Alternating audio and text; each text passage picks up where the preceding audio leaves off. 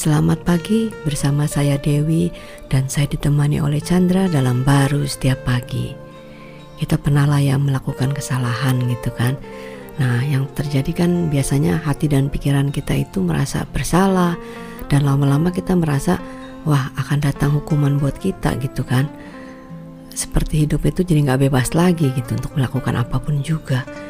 Hanya roh Tuhan sih yang bisa membebaskan dan memerdekakan kita kan seperti dalam Roma 8 ayat 2 dikatakan, Roh yang memberi hidup telah memerdekakan kamu dalam Kristus dari hukum dosa dan hukum maut.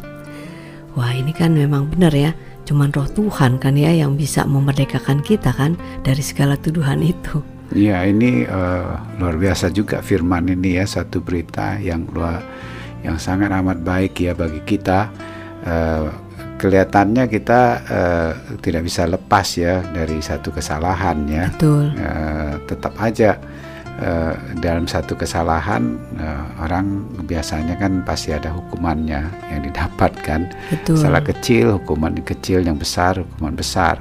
Itu tuh uh, kayaknya udah ada di dalam pikiran kita tuh ya, seperti itu aja pokoknya. Iya, memang bukan hanya di pikiran ya, di fakta ya. Kamu melanggar apa aja yang kecil ya bisa ada hukumannya nah, ya. Ada hukumannya. Orang umum aja ya melihatnya uh, seperti itu dan nggak bisa lepas. Tapi hmm. itu gambaran aja ya uh, sebenarnya manusia itu uh, sudah uh, jatuh ya hmm. uh, uh, dengan kekuatan dirinya untuk bisa hidup benar itu sudah sangat uh, amat uh, tidak bisa ya makanya ada di bawah hukum uh, dosa dengan hukum maut hmm. ya kan orang berdosa ya jatuh ada tuntutan kematian Betul. dan kita sebenarnya sudah ada di dalam itu karena kejatuhan Adam itu uh, gambaran diri kita yang sebenarnya uh, kalau tanpa Tuhan dan kita ingin tentunya ingin uh, bisa uh, lepas ya hmm. uh,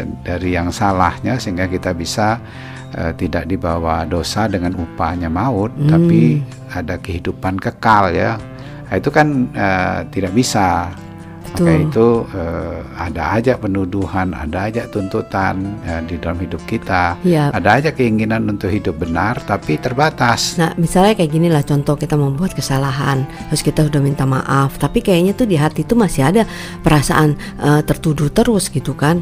Ya itulah yang mengganjal tuh dalam hidup itu jadinya. Iya, maka itu uh, kalau kita ngelihat diri kita dengan kekuatan kita ya kita uh, tuduhan itu nggak bisa uh, hilang begitu aja. Hmm. Nah, tapi kalau kita melihat sebenarnya yang bisa itu Tuhan yang sudah datang sebagai manusia ya dalam Kristus uh, menebuskan uh, dosa kita, kematian kita sehingga kita itu uh, bukan saja uh, sudah diselesaikan dosanya tapi kita dibenarkan.